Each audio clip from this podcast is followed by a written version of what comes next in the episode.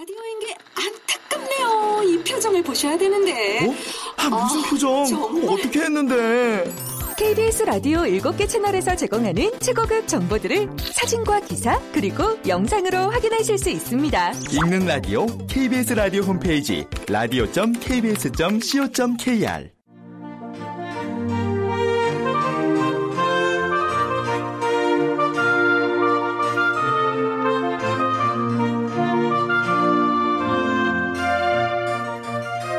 라디오 문학관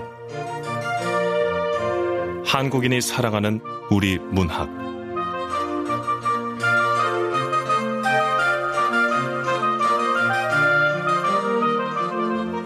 안녕하세요. 아나운서 태희경입니다.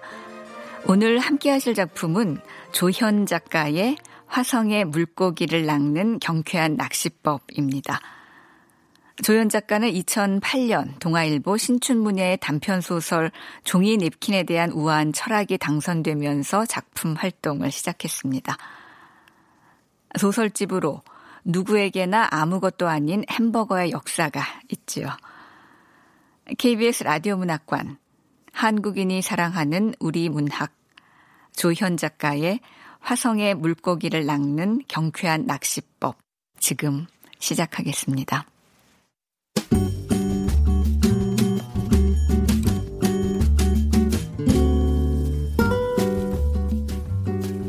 화성의 물고기를 낚는 경쾌한 낚시법. 조현.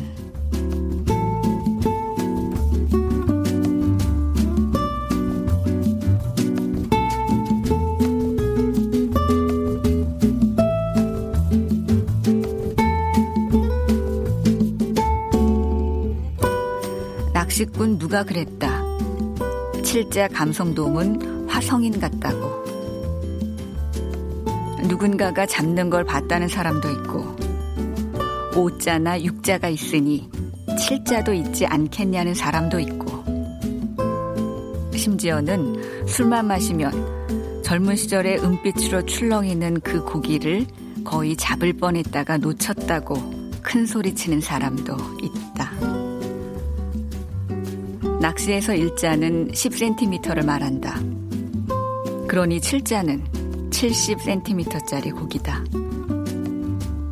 0.7m짜리 감성돔이라니. 늦은 밤 포장마차의 객기와도 같은 술주정을 들으면 칠자 감성돔이 꼭 미확인 비행 물체와도 같다는 생각이 든다.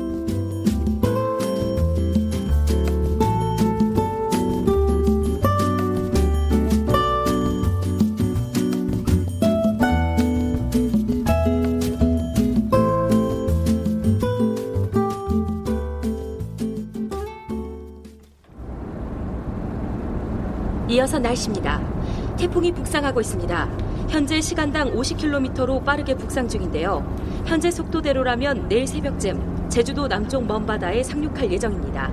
이번 태풍은 강한 바람과 많은 비를 동반하고 있어 피해가 우려됩니다. 제주도 기사님, 라디오 좀 꺼주세요. 네. 하, 자, 강태공의 후예들 회원 여러분 반갑습니다. 네, 반갑습니다. 태풍이 올라온다는데도 굳이 밤낚시를 떠나는 여러분들은 진정한 강태공의 후예들입니다. 그런 의미에서 다 같이 박수! 박수! 예, 예. 아, 저는 아시다시피 운영자인 닉네임 방장입니다. 잘생겼다! 네. 멋있다. 아이고, 우리 처음 보는 분들도 계시고. 아, 우리 생과부 남편님은 또 오셨네. 아, 월급쟁이는 이낙에서입니다. 아유 예예. 예. 아 다들 반갑습니다. 어 이번 밤낚시 일정을 간략하게 말씀드리면은 어 지금부터 남해로 쭉 달려가면 아마 초저녁쯤 되겠죠. 그럼 곧바로 밤낚시에 돌입해서 새벽 먼동이 트기 전에 철수를 할 거니까 태풍 걱정은 안 하셔도 될 것 같습니다. 네. 자, 자, 아침 일찍 서둘렀을 테니까 이제 눈 좀 붙이세요. 아, 예. 밥낚시를 위해 눈을 붙이는 사이 어느새 승합차는 고속도로 톨게이트를 빠져나오고 있었다. 일부는 계속 자고 있었고 몇몇은 간만에 출조인지 가볍게 들뜬 목소리로 서로의 조행기를 주고받고 있었다. 뭐니 뭐니 해도 바다 낚시는 감성돔이지. 건져 올렸을 때 은빛으로 반짝반짝하는 그 빛깔 하면 아 오늘 옷자 할 수 있을까? 에이 방장님도 옷자가 그리 쉽나요? 저도 낚시 10년에 딱 한 번 건져봤는데 저, 그러면 우리 내기 할까요? 점심값 정도 출연해서 1등한 사람에게 몰아주게 어때요? 헤헤 손만님 그거 안 돼. 그렇게 욕심부리다 사고 나지. 우리 동호회 기본 수칙 잘 알면서 왜 그래? 첫째도 안전, 둘째도 안전. 참고로 우리 동호회는 징크스가 있는데 지금까지 출조하면서 내기 걸면 꼭 안전사고 나더라니까. 맞아요. 아무래도 내기 걸면 마음이 급해지더라고요. 재작년 출조 때 그 뭔가 묵직한 게 걸려서 아, 급한 마음에 생각 없이 뜰채에 손을 훅 넣었다가 아, 미역치에 쏘여가지고 아, 그 즉시 낚시 좋고 병원으로 직행했잖아요. 아, 그때 생각하면은 아직도 손바닥이 저릿저릿하다니까요. 그나저나 생가부 남편님은 오늘도 마누라 생가부 만든 거야? 아, 아 여러 가지로 탈출한 거죠. 에, 알면서 아니 근데 정말 칠자 감성돔이 있을까요? 어딘가에 있긴 하겠지요. 국내 최고 기록이 아마 68cm인가 그렇잖아요. 그러니까 칠자도 바닷속 어딘가에 어슬렁거리고 있지 않을까요? 에이 뭐 기록이 중요한가요? 요 요 요 요 요 손맛이 중요하지 좀 놀래기 같은 잡어라도 잡을 때 손맛만 좋던데. 하긴 우리 마누라는 아직도 그런데 극감 물고기 삼자면 어떻고 또 오자 없는 대여면 뭐 하느냐고 소태 넣고 끓이면 어차피 똑같은 매운탕이라고. 그건 좀 심했다. 아 그럼 100m 달리기에서 9.7초로 뛰는 것이나 19.7초로 뛰는 것이나 아, 뛰고 나서 숨차기는 마찬가지라고 받아치지 그러셨어요. 어이구 우리 생가부 남편은 아직도 마누라한테 반항하고 사나봐. 그러게요 그러게요. 다음에 밤낮씩 또 오려면 그냥 부인은 하늘이다 그러면서 사세요. 맞아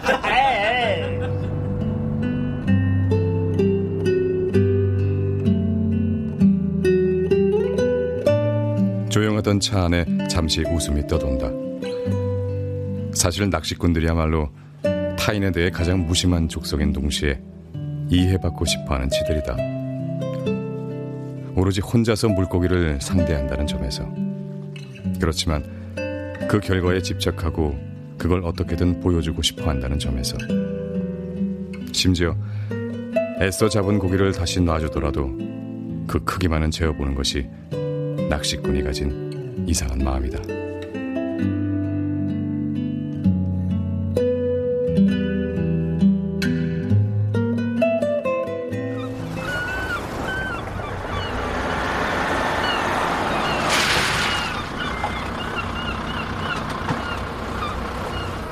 어느덧 차는 남해의 항구에 도착했다. 동호회에서 예약해둔 삼동급 2호선으로 갈아타고 한 시간을 더 달려 감성돔으로 유명한 섬으로 이동했다. 시간은 어느덧 어슴푸레한 초저녁.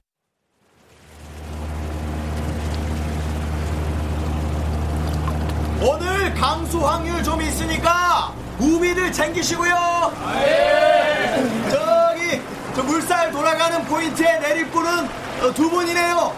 우리 손마님하고 어, 저 생과부 남편님 어, 내릴 준비하세요. 네 알겠습니다 어, 조심 조심. 어, 어. 오, 자, 자, 자, 자, 잡아주고. 네. 자 모두들 완척하세요 일단 파이팅! 배는 섬을 돌면서 군데군데 동호 회원들을 하선시켰다. 난 원했던 포인트에 내려 자리를 잡았다.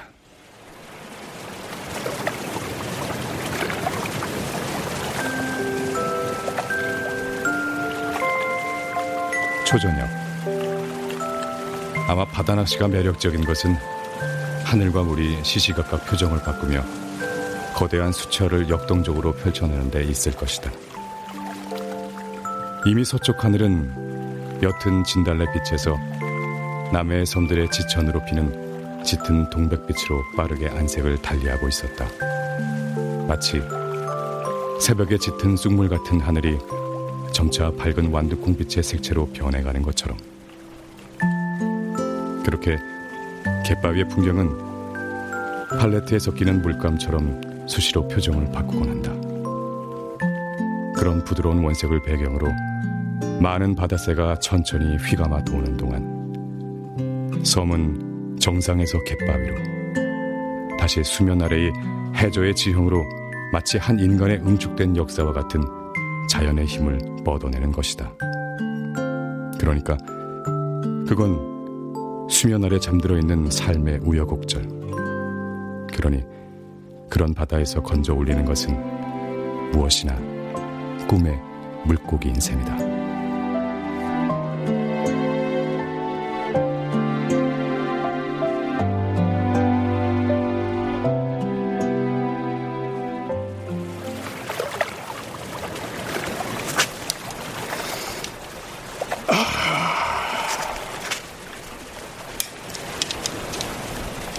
언제나 좋네. 슬슬 시작해 볼까? 어? 아, 그 원터 낚시 하시나 봅니다. 저, 실례지만 여기 위쪽 포인트에 제가 자리 잡아도 될까요? 아, 먼저 내린 저쪽 포인트는 영 시통치가 않아 보여서요. 네, 그러시죠. 뭐 갯바위야 앉는 사람이 주인이고 말벗이 보태주면 더 좋지요. 아유, 고맙습니다.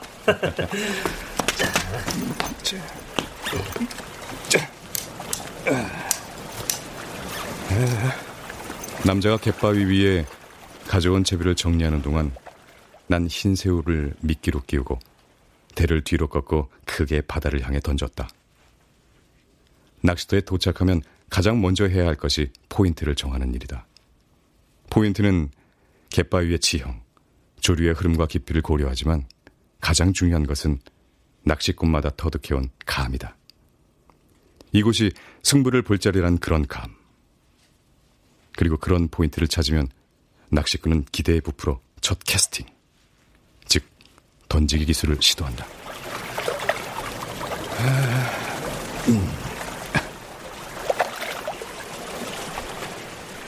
내가 던진 원투는 낚싯대를 물에 던지고 고기가 물 때까지 계속 기다리는 낚시다.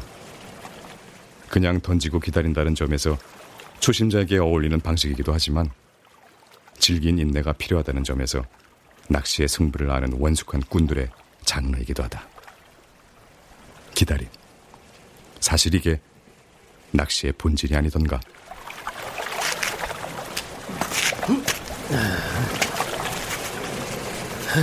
저는 김이라고 합니다. 애들 가르쳐요. 아, 아이고 선생님이셨군요. 전 강입니다.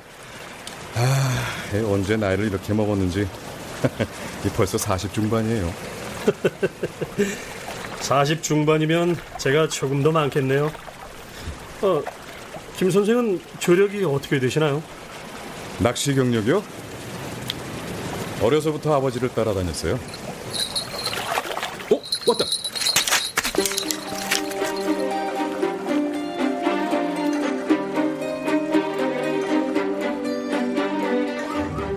줄을 끌어당기는 팽팽한 느낌.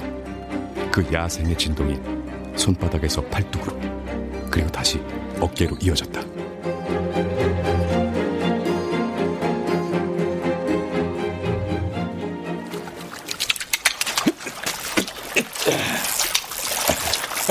아이고 축하드립니다. 첫수네요. 자. 아, 이 콕점이구나. 손맛은 좋지만 글쎄 살이 물러서 맛은 별로인 천덕꾸러기죠. 예, 맞습니다. 그런 주제에 힘은 좋아서. 아, 아, 아, 이거 보세요. 이거 이 뜰채에서 요동을 칩니다. 아유, 아유, 아, 어떻게 해서든 뜰채 밖으로 튀어 도망치려는 생명의 몸부림. 처음으로 이 느낌을 받았던 때가 언제였을까? 그건 내가 방학을 맞아 아버지 손에 끌려 나선 어린 시절이었을 때다. 그 해 플라이 낚시를 하던 아버지는 나에게 조그만 견지 낚싯대를 쥐어주었다.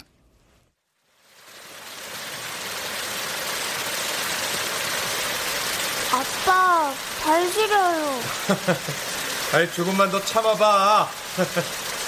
자, 아빠, 저쪽에 텐트 치기 좋은 자리 있나 좀 살펴보고 올게. 네, 빨리 다녀오세요.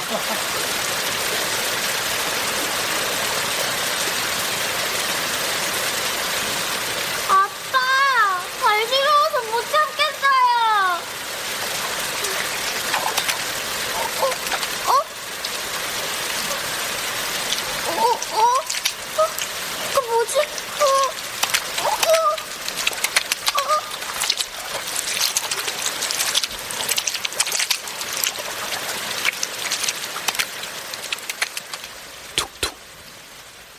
낚싯줄 끝으로 뭔가 걸려왔다. 전화선을 타고 사람의 목소리가 순식간에 지구 반대편으로 전해지듯이 어떤 미지의 생명체가 내 손에 무언가 메시지를 전해오는 느낌. 펄떡거리는 그 감각은 일종의 그러니까 야성이 전하는 모스부호였다. 난 생판 처음 겪어보는 그 느낌에 어쩔 줄 몰랐다.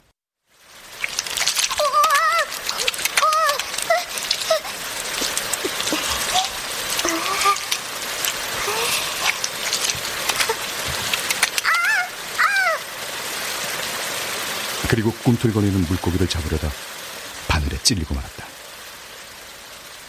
첫 낚시의 따끔한 기억이었다. 그러다가 나중에 아버지가 오고 나서야 그게 얼음치라는 것을 알았다. 아마 그날 밤 난 꿈을 꾸었을 것이다.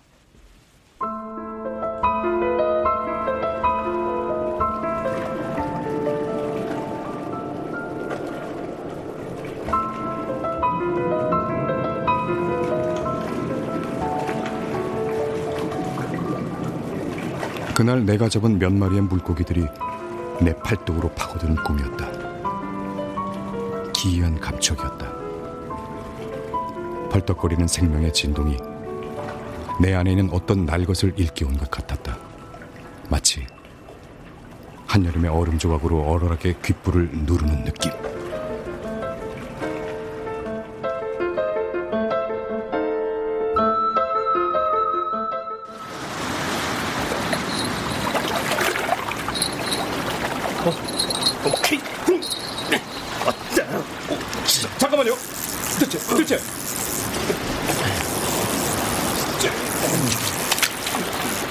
나 역시 강이 해준 것처럼 들채로 고기를 건져주었다. 갯바위 낚시는 이렇게 서로 도와가며 하는 게 일반적이다. 어디 보자. 이 졸복이잖아. 일단 눈에 들어오는 미끼는 무조건 건드리고 잘 빼먹는 놈이군요. 그렇다고 미끼만 조용히 빼먹는 것도 아니고 낚싯줄까지 싹둑 자르는 날카로운 이빨을 가지고 있는 놈이죠. 보고 종류를 잘못 먹으면 중독될 수도 있으니. 아니, 첫 순대 버리시게요? 그래야죠. 자. 아, 오늘 밤은 날씨가 굳을지도 모른다고 하던데 그래도 생각보다 회원들이 꽤 많습니다. 어, 김 선생은 이 섬이 처음인가요? 아니요. 아주 오래전에 한번 와본 적이 있습니다. 예, 생각해 보니까 벌써 20년 전이네요. 그래요? 아, 근데 김 선생은 미끼로 백크리를 쓰는 걸 보니까 도움을 염두에 두셨나 봐요. 아까 유호선 선장 말이 이 섬은 돌돔하고 감성돔 명당이라고 하던데. 이 섬에선 도움이죠. 남해면 아무래도 대어니까 다들 그걸 바라고 왔겠지만. 아, 그강 사장님은 아까 보니 그 천객지렁이 쓰시던데 새우 좀 나눠드릴까요? 아, 뭐 그럴 것까지야. 몇 번 더 던져보고 정 입질이 없으면 그때 부탁할게요. 아, 뭐 생미끼는 여러 종류가 있으니까 말씀만 하세요. 제가 원투만 하다 보니 인공 미끼는 없습니다. 아, 좋다. 검은 바다라. 예, 좋네요. 좋아.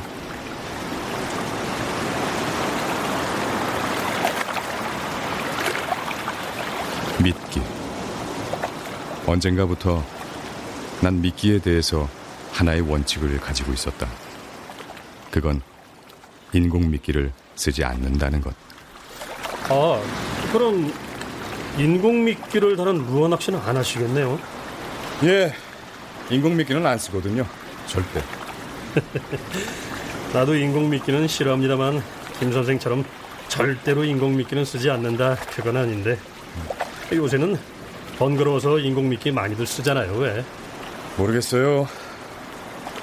이런 바다에서 물고기와 나 단둘이 대결을 벌이는데 최소한 미끼만큼은 정직한 걸 달아줘야 한다는 뭐 이상한 신념 같은 게 있더라고요 나한테.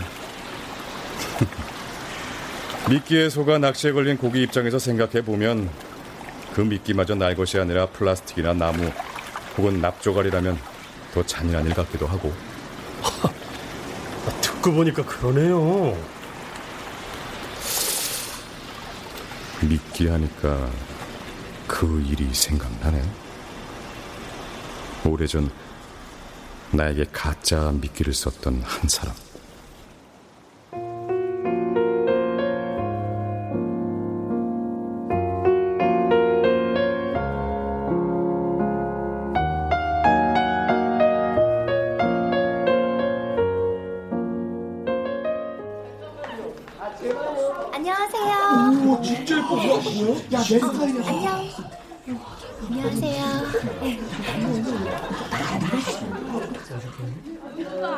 10여 년 전, 군복무를 마치고 복학한 학교에 정말로 눈길을 끄는 여학생이 있었다.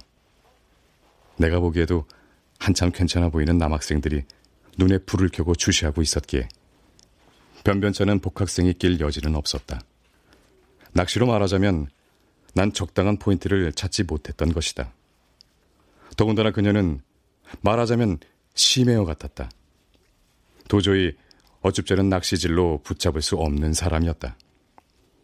내가 낚시로부터 배운 것 중에 하나가 내 낚싯대로 넘볼 수 없는 것은 일찌감치 포기하는 것이기도 했다. 그러던 어느 날 도서관에 들러 과제를 작성하고 있는데 그녀가 내게 전화를 했다. 난 두 번 놀랐다. 우선은 그녀가 내 번호를 알고 있었다는 것에 대해. 그리고 또 하나는 커피숍에서 만날래요? 예? 지금 뭐, 뭐라고? 학교 앞 커피숍에서 만나자고요. 왜 싫어요? 아니 아닙니다. 좋아요. 예. 내일 오후 수업 없죠? 오후 3시에 학교 앞 제이 커피숍에서 뵐게요. 떨리는 마음을 진정시키고 아마도 리포트 같은 걸로 도움을 청하는 걸 거라 생각하며 그녀가 정해준 약속 장소로 나갔다.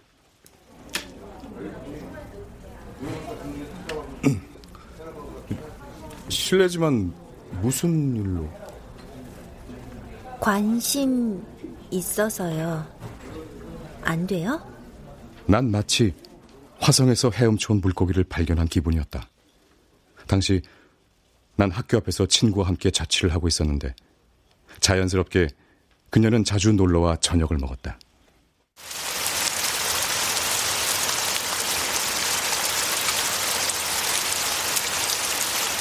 갑작스레 비 오는 날 그녀를 위해 우산을 들고 강의실 앞에서 몰래 기다렸고 그 기다림이 행복하다는 것을 처음 알았다. 원투 낚시의 기다림과 전혀 다른 생명한 느낌이었다. 그러나 모든 건 나의 착각이었다.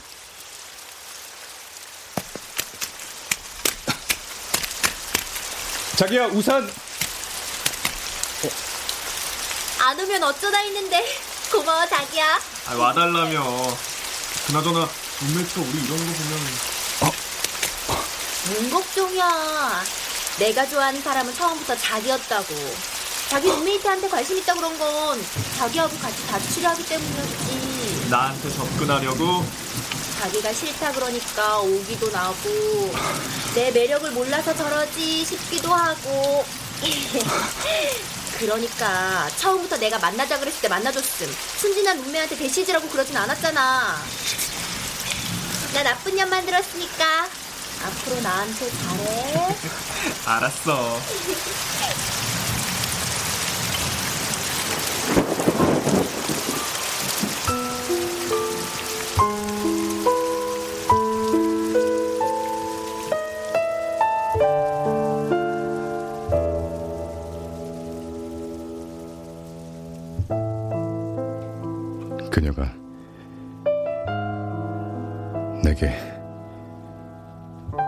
미끼를 던진 것이었다. 차라리 그녀와 사귀는 와중에 친구가 끼어든 삼각관계였으면 그렇게 비참하진 않았을 것이다. 흔한 이야기였다.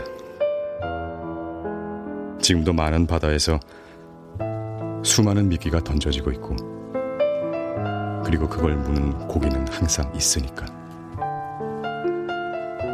미끼들에게는 항상 사연과 저희가 붙어 있다. 그러니 그 자체를 탓할 일은 아니다. 다만, 그 당시 내 문제가 심각했던 것은 이미 내가 그녀에게 푹 빠져든 상태였다는 것이다. 낚시에 빗대자면 미끼를 너무 깊이 삼켜 도저히 스스로는 바늘을 토해내고 바다 한가운데로 도망칠 수 없는 상황이라는 뜻이다. 더 비참했던 것은 내가 문 미끼는 살아있는 갯지렁이나 신선한 새우가 아니라 고작해야 플라스틱으로 만들어진 루어였다는 것이다. 그렇다. 아직은 20대 초반인 나에게 그것은 생애 처음으로 겪은 쓰디쓴 체험이었다. 친구는 그녀와의 관계를 공식화하지 않으려고 했고, 결과적으로 우리 셋은 표면적으로는 좀 이상한 삼각관계가 되었다. 난 참고 기다렸다. 내가 할 수 있었던 유일한 것은 낚시로부터 배운 것을 응용하는 방법뿐이었다. 그건 기다리는 것이었다. 기다리다 보면 언제고 승불 걸 타이밍이 올 테고 그때 과감해지면 되는 것이다.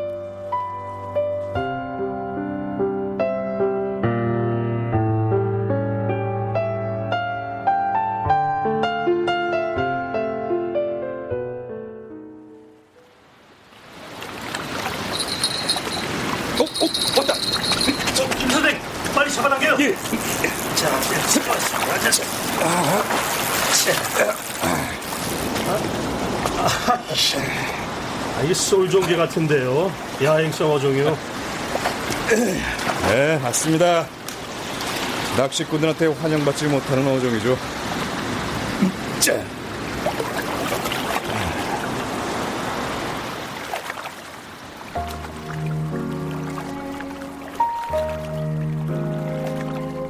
섬에서의 밤은 이르게 시작되고 멀리 등대 불빛 외에 갯바위를 둘러싼 모든 사물은 곧 오징어 먹물처럼 짙은 어둠으로 뭉개지지만 대체로 시각이 사라지면 그때 비로소 생의 새로운 감각이 부풀어 오르는 것. 끝없이 꿈틀대는 파도의 근육이 짭짜름한 바람과 번민하는 소리로 전해지고 그러면 그 아래 살아있는 모든 야행성 생물들은 본능적으로 육종과도 같은 생의 탄력을 희구하는 법이다. 그러니 밤낚시에서 캐스팅하여 던지는 케미는 곧 자신의 시면에 들이우는 신호이며 끝없이 기다리는 원투 낚시는 혼자만의 고립된 전투로 정의할 수 있는 것이다.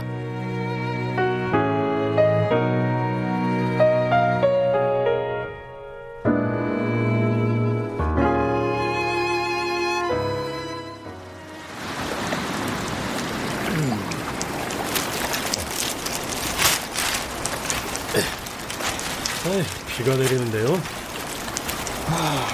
아직 많이 오는 건 아니라서 저는 그냥 있다가 비 많이 오면 그때 입을래요.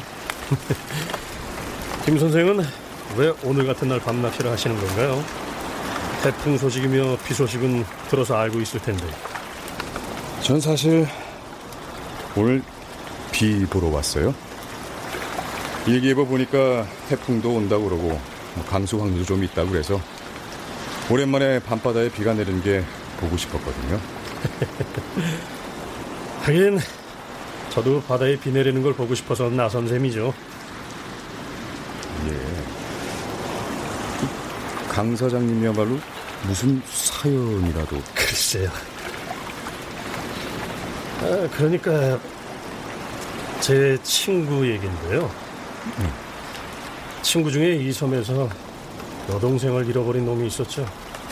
아, 김 선생은 기억하시려나? 오래전 삼풍백화점이 무너지던 해였어요. 그해 태풍 페이라고 엄청난 놈이 올라왔었죠. 아, 예. 대형 유조선이 좌초되기도 하고 그해 여름에 많은 사람이 태풍 때문에 피해를 입었습니다. 그런데 하필이면 그해 태풍이 몰아치던 때 밤낚시를 간 거예요. 누가요? 여동생하고 남자친구 두 명, 총 세 명이요.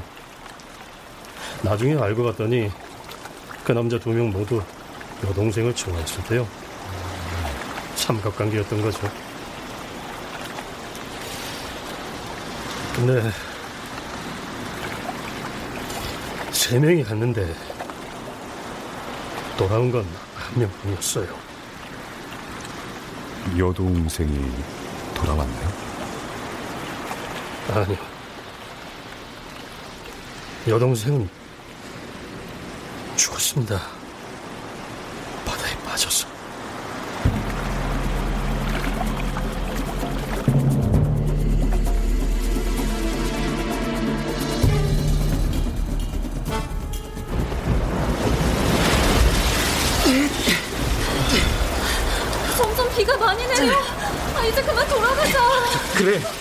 돌아가는 게 좋겠어. 지혜야 조심해.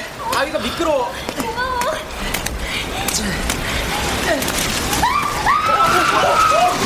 지혜야! 지혜야! 사람 살려! 어떻게 사람 살려! 사람 살려!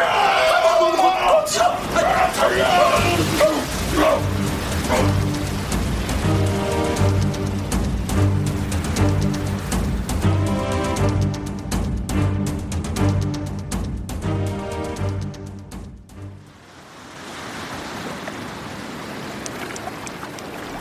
세 명이 갔는데 한 명만 살아오고 세 명이 삼각 관계였으니 참 애매한 상황이었죠. 애매한 상황이요? 그렇잖아요. 사실 이런 데서 등을 떠밀면 누가 보는 사람도 없고 알 게 뭐예요. 파도에 휩쓸리면 끝인데. 게다가 태풍이 몰아치는 상황이라면 증거 찾기도 어렵겠죠. 상황이 묘해서 경찰에서도 꽤나 신경을 쓴 눈치였는데 결국 사고로 결론이 나고 말았습니다. 아, 그래요? 어쨌든 그 친구도 원래 낚시를 좀 했었는데 그 사고 이후로 한동안은 아예 낚시대를 못 잡았대요. 그런데 정말 사고사일 수도 있지 않습니까? 혹시 아니라고 여길 만한 증거라도 있나요? 예. 그 친구는 여동생이 죽고 난 후에 한동안은 사고 사려니 하면서 스스로 마음을 다스리고 있었는데 갈수록 더 그놈이 의심스럽다고 하더라고요. 아, 그래요? 뭐가요? 나름대로 수소문을 해보니까 그놈은 어렸을 때 낚시를 했다는 거예요. 어, 그래요? 그럼 어떻게 하면 안전사고가 나는지 잘 알고 있었겠군요. 그렇겠죠. 그리고 서로 순전히 사고라 하더라도 왜 둘이 빠졌을 때 꼭 그렇게 지켜만 봤어야 했느냐. 가족 입장에서는 사실 그게 제일 분통 터질 일이었겠죠. 예, 충분히 오해할 만한 상황이군요. 그래서요? 복사해둔 수사 기록을 되풀이해서 읽어보다가 이상한 걸 하나 발견한 거예요. 이상한 걸? 죽은 여동생의 신발이요. 당시 죽은 여동생은 갯바위에서 신는 스파이크 안전화를 신고 있었는데 낚시 가기 전에 그걸 골라준 게 바로 살아남은 그놈이라고 하더라고요. 스파이크화요? 그럼 오히려 더 신경을 써준 거잖아요. 그렇죠. 사실 처음엔 그런 점들이 그놈한테는 유리한 요소로 작용해서 단순 사고사로 결론도 모아진 거고요. 그런데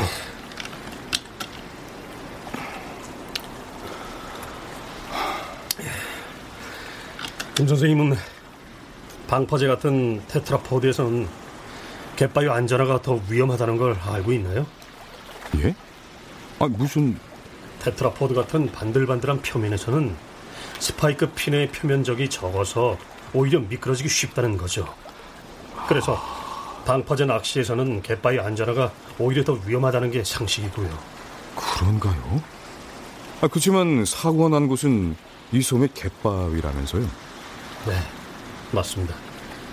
근데 갯바위 중에서는 떡바위라고 해서 마치 방파제 테트라포드처럼 매끌매끌한 게 있더라고요. 그리고 나중에 확인해 보니까 사고가 난 것은 바로 이것처럼 경사가 급하게 진 떡바위였고. 아, 예. 게다가 비까지 내려 더 미끄러웠을 테고.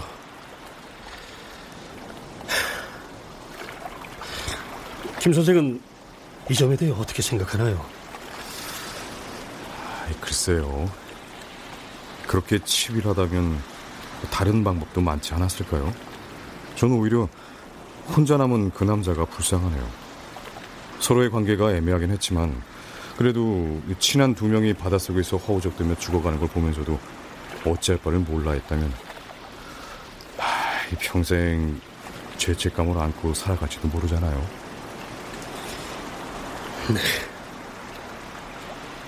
만약 그게 정말 사고였다면 같이 물에 뛰어들라고는 감히 못하겠죠. 그것도 태풍이 몰아치는 바다에서. 그렇지만 로프가 없었다면 자기가 입고 있던 구명조끼라도 벗어서 낚싯줄로 묶어서 던져줬을 수도 있었잖아요. 친구가 가장 한으로 생각했던 건 그런 시로가 없었다는 거예요. 김 선생, 그런 생각이 들지 않나요? 아, 예. 사람들이 살아온 사정이 제각기 다르듯이 갯바위의 표정들도 그렇다. 갑자기 민낯을 보이기도 하고 거꾸로 갑자기 얼굴을 감추기도 한다. 누구나의 사정은 오직 그 자신밖에 모른다.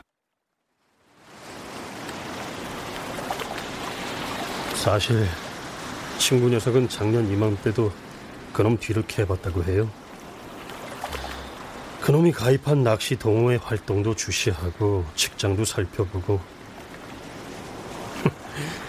어쩌면 여동생과 똑같은 사고가 그놈한테도 일어나길 기대하고 있었는지도 모릅니다. 여동생이 그랬던 것처럼 갯바위라면 금상첨화겠지만 꼭 그렇지 않더라도 막 진입하는 전철을 기다리는 플랫폼 같은 곳이라도요.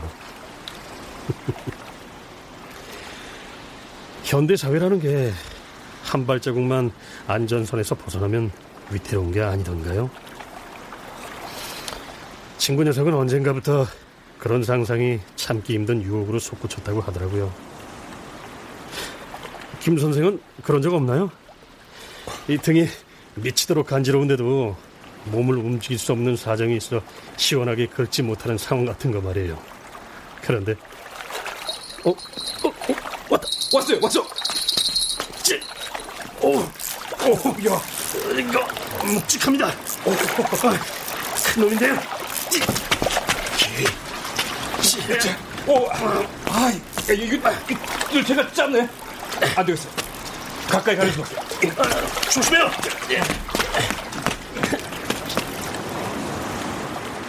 난 잠시 망설이다가 로프를 잡고 갯바위 아래로 내려갔다.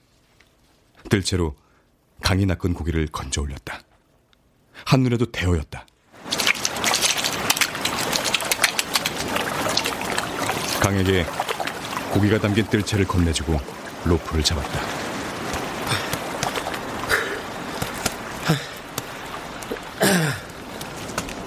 강은 갯바위 위쪽에서 로프를 당기려다 잠시 나를 내려다 봤다. 멀리 등대 불빛의 역광으로 비친 강의 그림자가 거뭇했다. 강이 잠시 멈춘 그 시간이 검은 빛처럼 느껴졌다. 마치 낚시 바늘이 드리워진 바닷속의 시간들처럼. 마치 난 바닷속에 스스로 던져진 생미끼 같았다. 나를 내려다보던 강은 이윽고 심호흡을 한 번 하고 로프를 힘껏 끌어올렸다.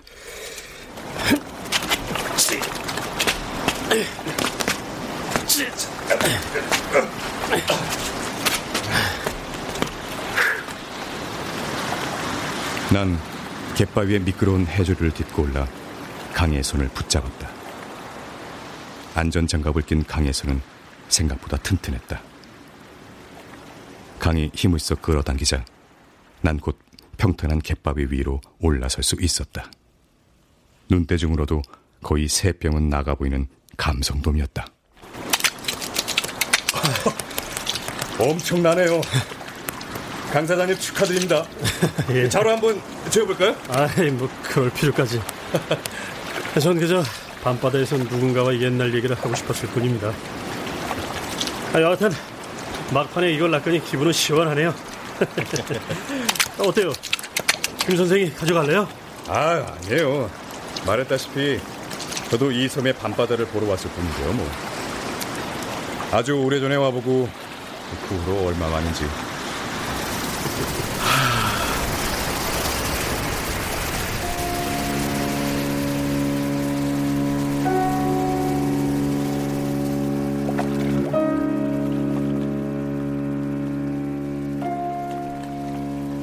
난 강과 함께 밤바다를 내려다보았다. 바닷물이 번져 올라 하늘과 뒤섞이는 검은 바다가 우리 앞에 오래된 시간처럼 가득 펼쳐져 있었다. 그리고 마음속 갯바위는 온갖 풍화장역을 견디면서 20년 전이나 이제나 세월을 조용히 견디고 있는지도 모른다.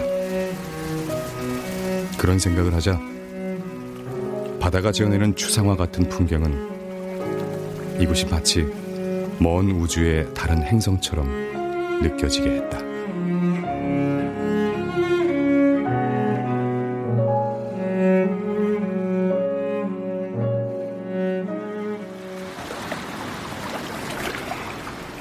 김 선생은 그동안 손맛 좀 많이 보셨나요? 옆에서 뻔히 제 실력 보셨으면서. 하지만 글쎄요. 언젠간 화성의 물고기를 낳고 싶은 바람은 있습니다. 화성의 물고기요? 예, 화성의 물고기요. 화성에는 아주 거대한 협곡이 있다고 하더라고요. 그리고 아주 오래전, 그러니까 1억 년 전쯤에는 그 계곡에 물이 가득 차 있었을지도 모른다고. 만약 1억 년 전쯤 그런 계곡에서 낚시를 하면 어떤 고기가 잡힐까요? 언젠가부터 전 그렇게 허황된 게 궁금하더라고요. 김 선생, 부디 잡길 바랍니다. 언젠간 화성의 물이 다시 차오를 수 있고, 만약 그런 날이 오면 꼭 화성의 물고기를 잡을 수 있을 거예요. 그리고 오늘 여러모로 고마워요. 아니에요. 저야말로 고맙습니다. 비록 제가 잡은 건 아니지만 이렇게 근사한 감성돔을 보니까 정말 오랜만에 마음이 후련해지네요. 그런데 간 사장님 궁금한 거 있습니다. 아까 그 말씀하시다만 얘기를 마저 듣고 싶습니다만. 아 여동생. 아 그렇지. 친구 여동생 얘기요? 예. 친구는 결국 마음을 돌려 먹었대요. 무슨 일이 있었나요? 그 친구는 한동안 그놈을 따라다녔나 봐요. 여동생 사고 때 살아남은 그놈. 그러다가 깨닫게 된 거예요.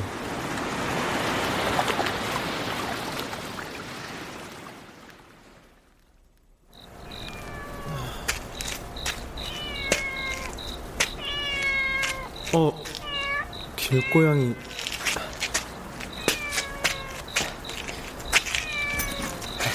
배고프겠다. 이거라도 먹을래? 가방 안에 먹을 게 과자밖에 없어서 이거라도 먹어.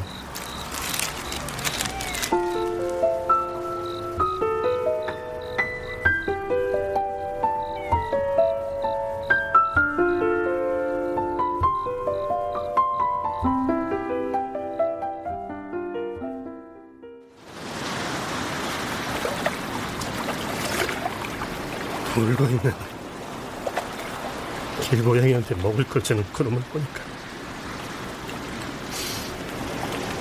마음이 편해졌어요.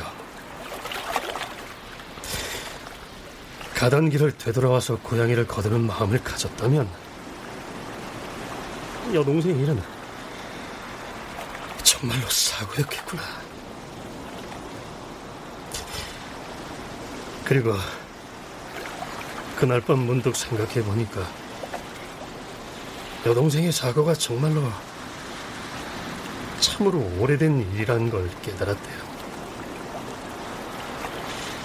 그래서 이제는 영영 놓아주어도 되겠구나. 잘 가거라!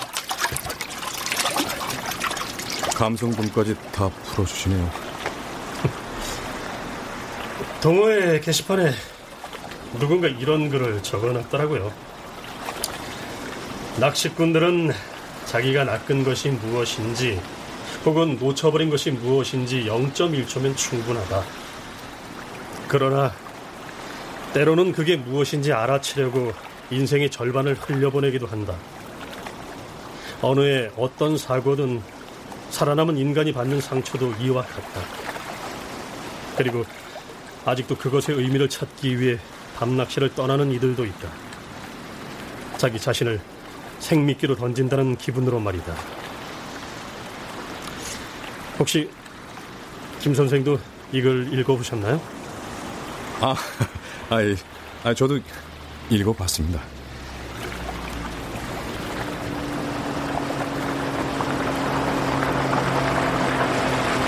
그 갯바위에 있는 두 분 더 내려오세요.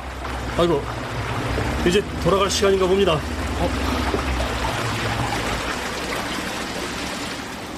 곧 동이 트고 유호선이 각 포인트를 돌면서 오랜만에 밤낚시에 취한 낚시꾼들을 불러 모았다. 김 선생. 아, 예. 언젠가 꼭 화성의 물고기를 낚으세요. 이왕이면 7자쯤 되는 놈으려. 예. 잘 가세요. 예.